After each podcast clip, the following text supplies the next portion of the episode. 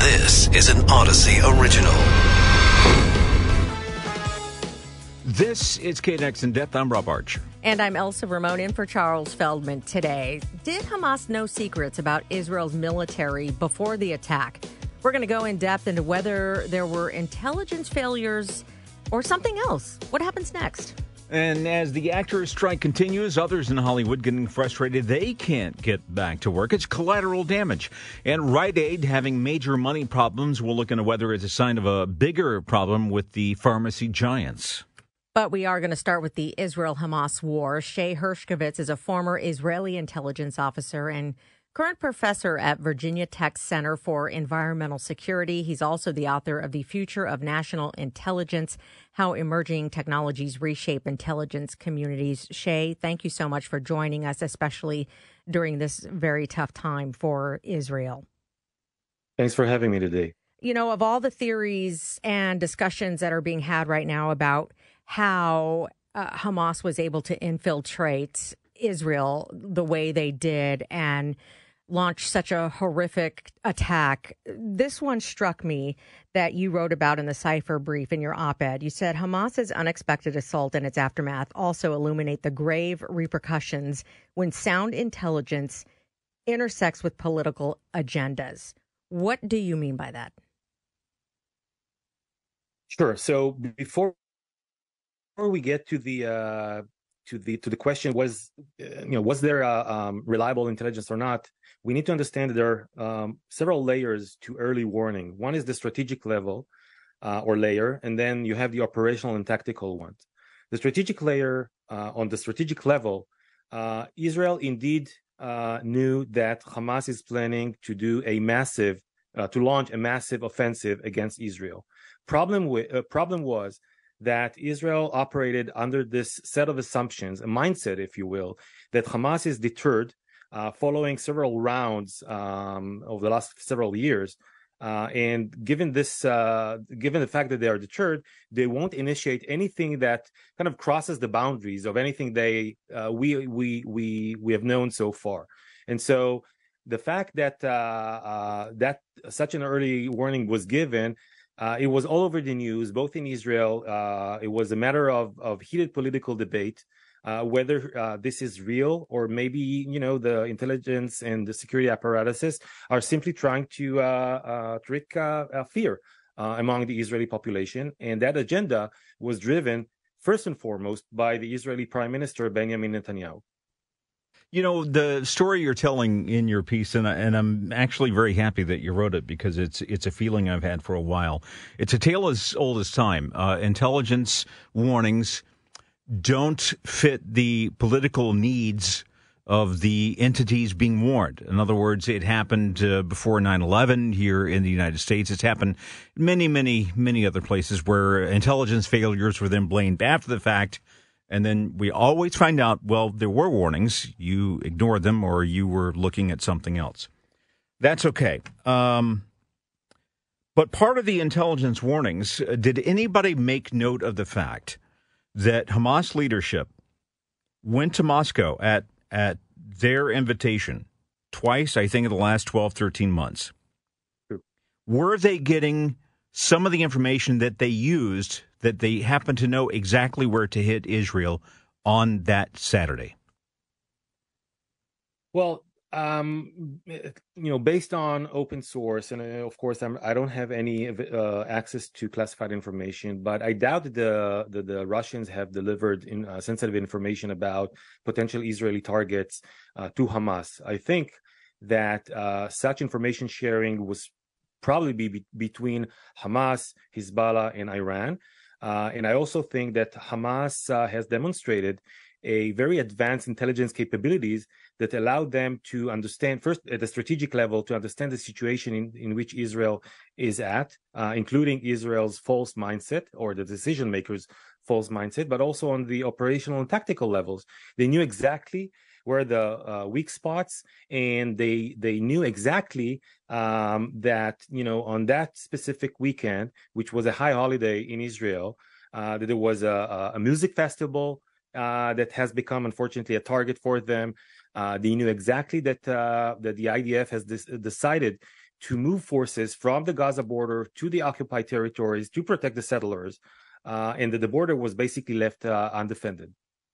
You know, but you were saying that the intelligence, no matter where it came from, in your op-ed, that it, it the manipulation of it is what would actually cause or potentially cause harm to the people it's targeted to. Uh, you gave some examples of how we saw some of this in the U.S. Uh, can you uh, give some of those examples?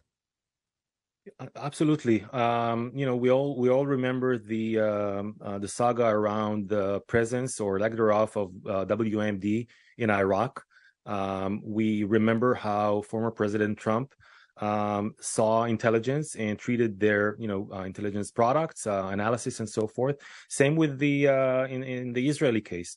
Uh, netanyahu was briefed time again time and time again by the israeli security services alerting him that uh, there is an imminent uh, danger to israel both from hamas and hezbollah mainly in light of the internal discussion um, if not rift uh, between the Israeli, uh, um, you know, in the Israeli society. Uh, he was warned.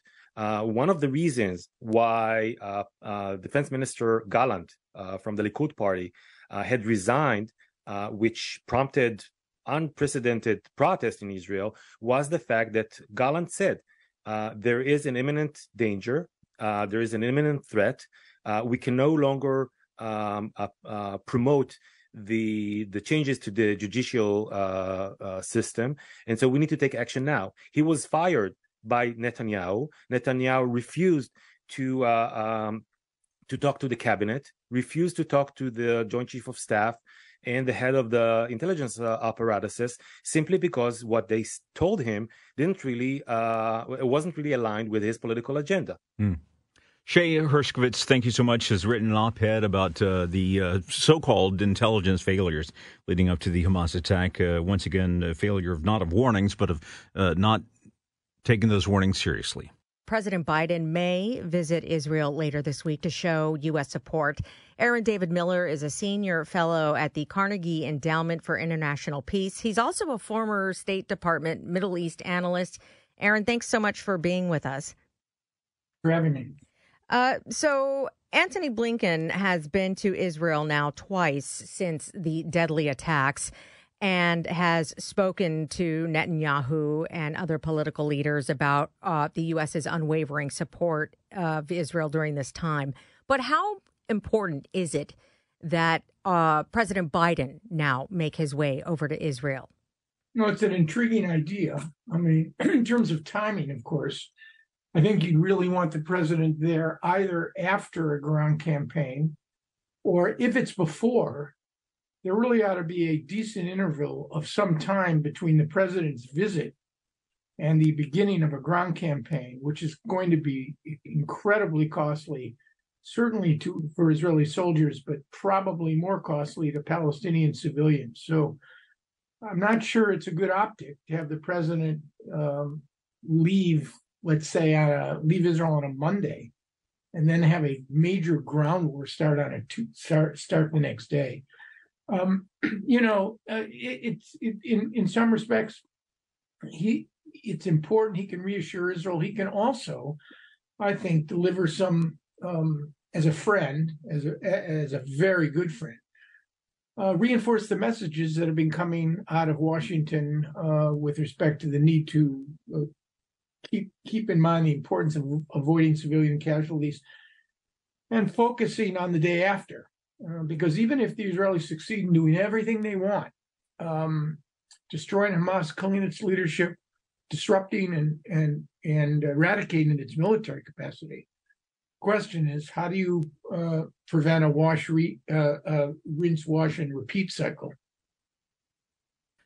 And uh, the big concerns were that this was going to escalate and kick off a wider conflict. It doesn't appear that that's as imminent as it was when this all began.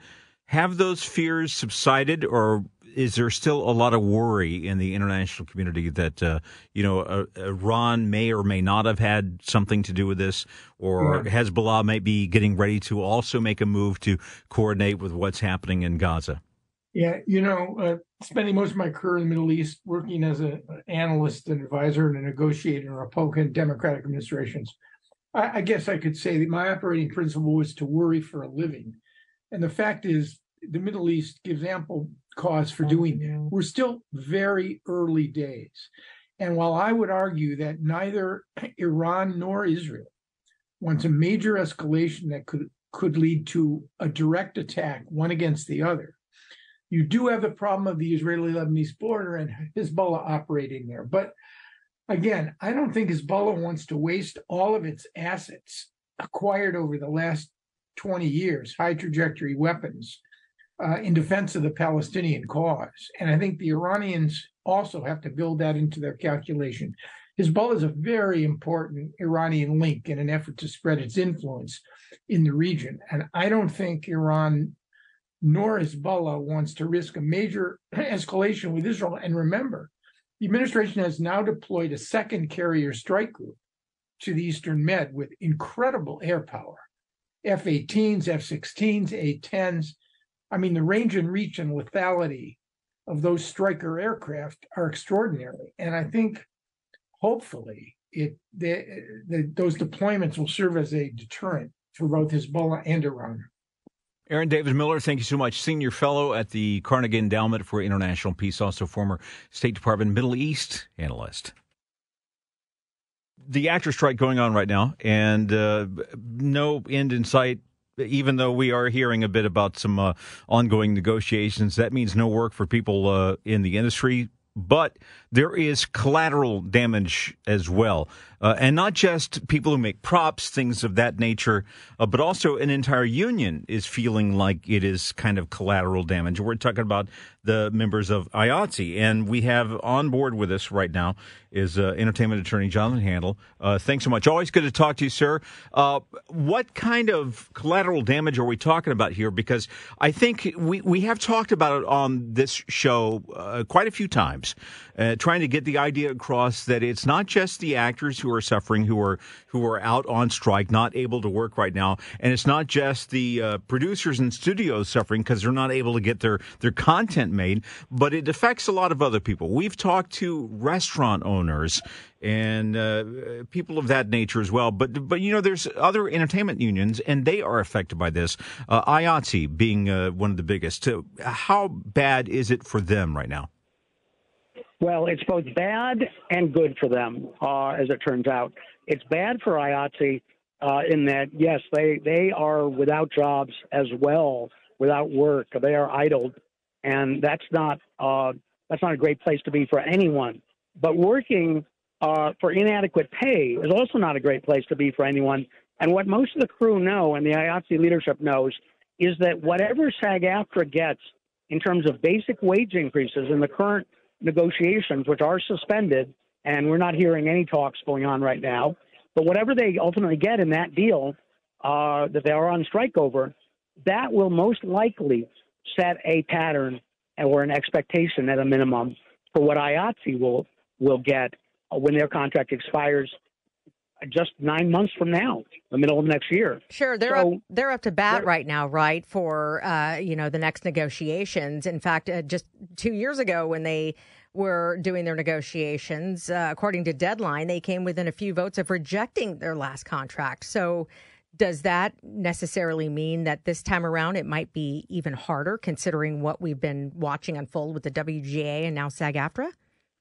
There is a real chance that we will see uh, one or even two strikes next year as well that would uh, shut down a large swath of the industry. The, the other u- major union that's up next year, uh, mid year, is the Teamsters, Local 399 here in Los Angeles.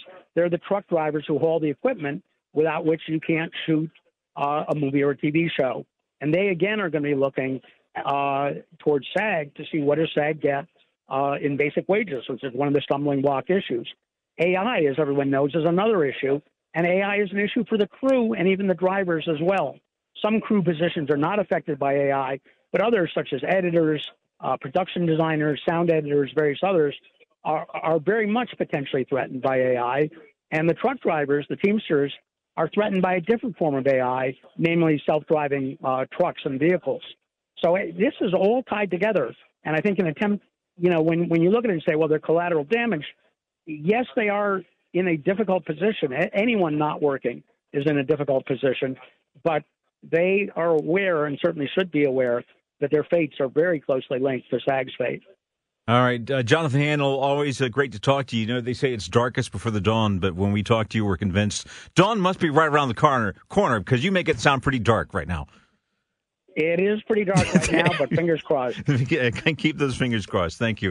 Uh, anyway, uh, talking about uh, other people affected by this ongoing strike, including members of IATSE. And I know, uh, uh, Elsa, we talked on this show to someone who designed costumes and worried about AI because, you know, AI and CGI uh, making a putting a costume on somebody, which they do in some superhero flicks now. That's work that a human being is not doing. But we're watching uh, that other than the too. person who's who's writing the computer code. Sure, but we're also seeing that happening too with actual virtual sets, right? That were born out of the uh, pandemic. You know, that was a workaround for yeah. people to be able to shoot stuff. So that is definitely a concern for. And we IATSE have a virtual well. set here for uh, KNX in depth.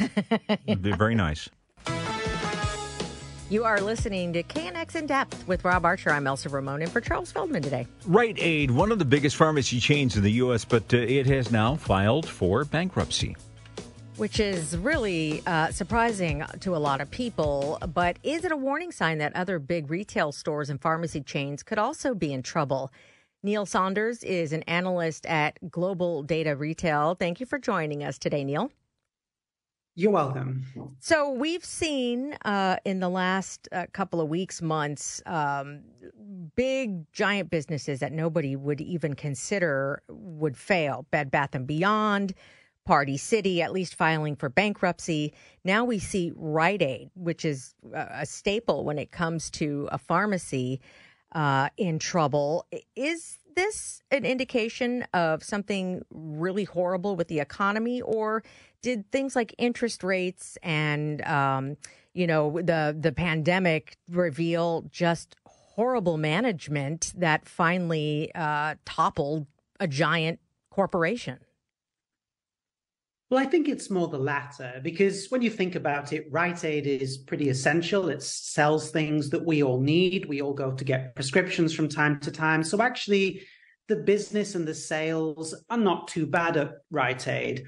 The problem is the company had a whole load of debt.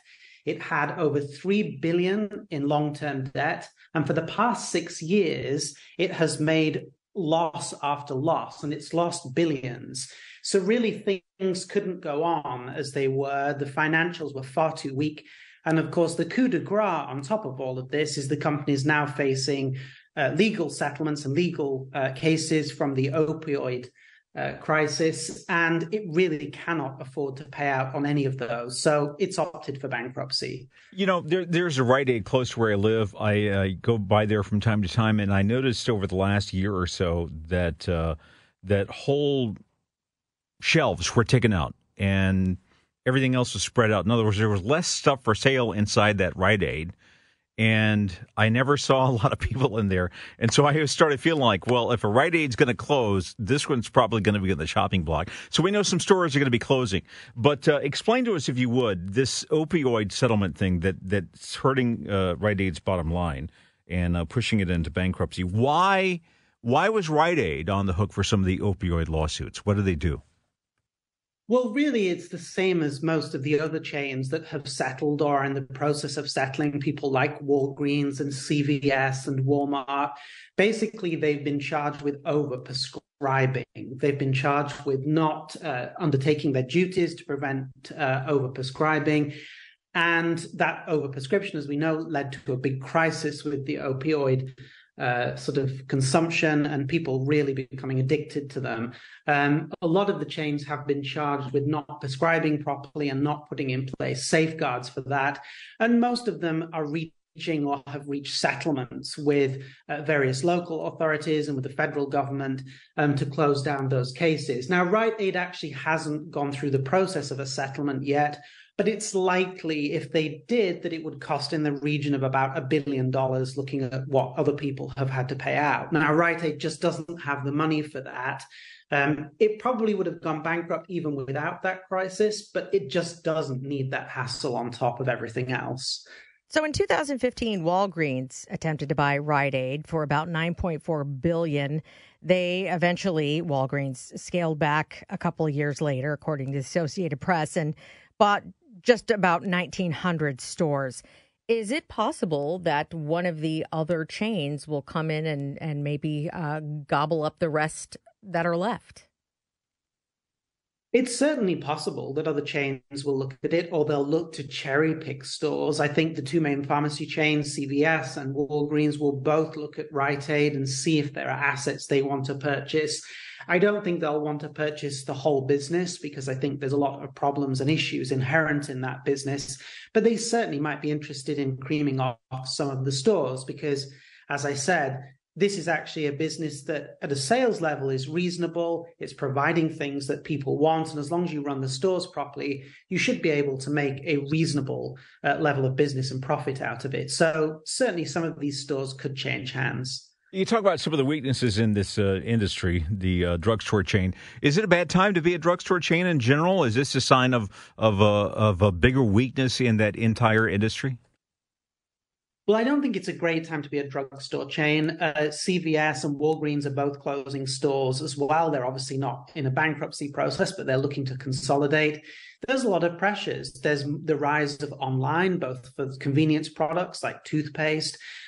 Prescriptions are going online slightly more than they were before. And of course, a lot of these stores are suffering from high crime and they've locked things behind plexiglass, which has discouraged customers to come in. So there's a lot of problems for drugstores at the moment. I don't think the industry is collapsing. We've still got thousands of drugstores across the country, and we won't see them disappear completely.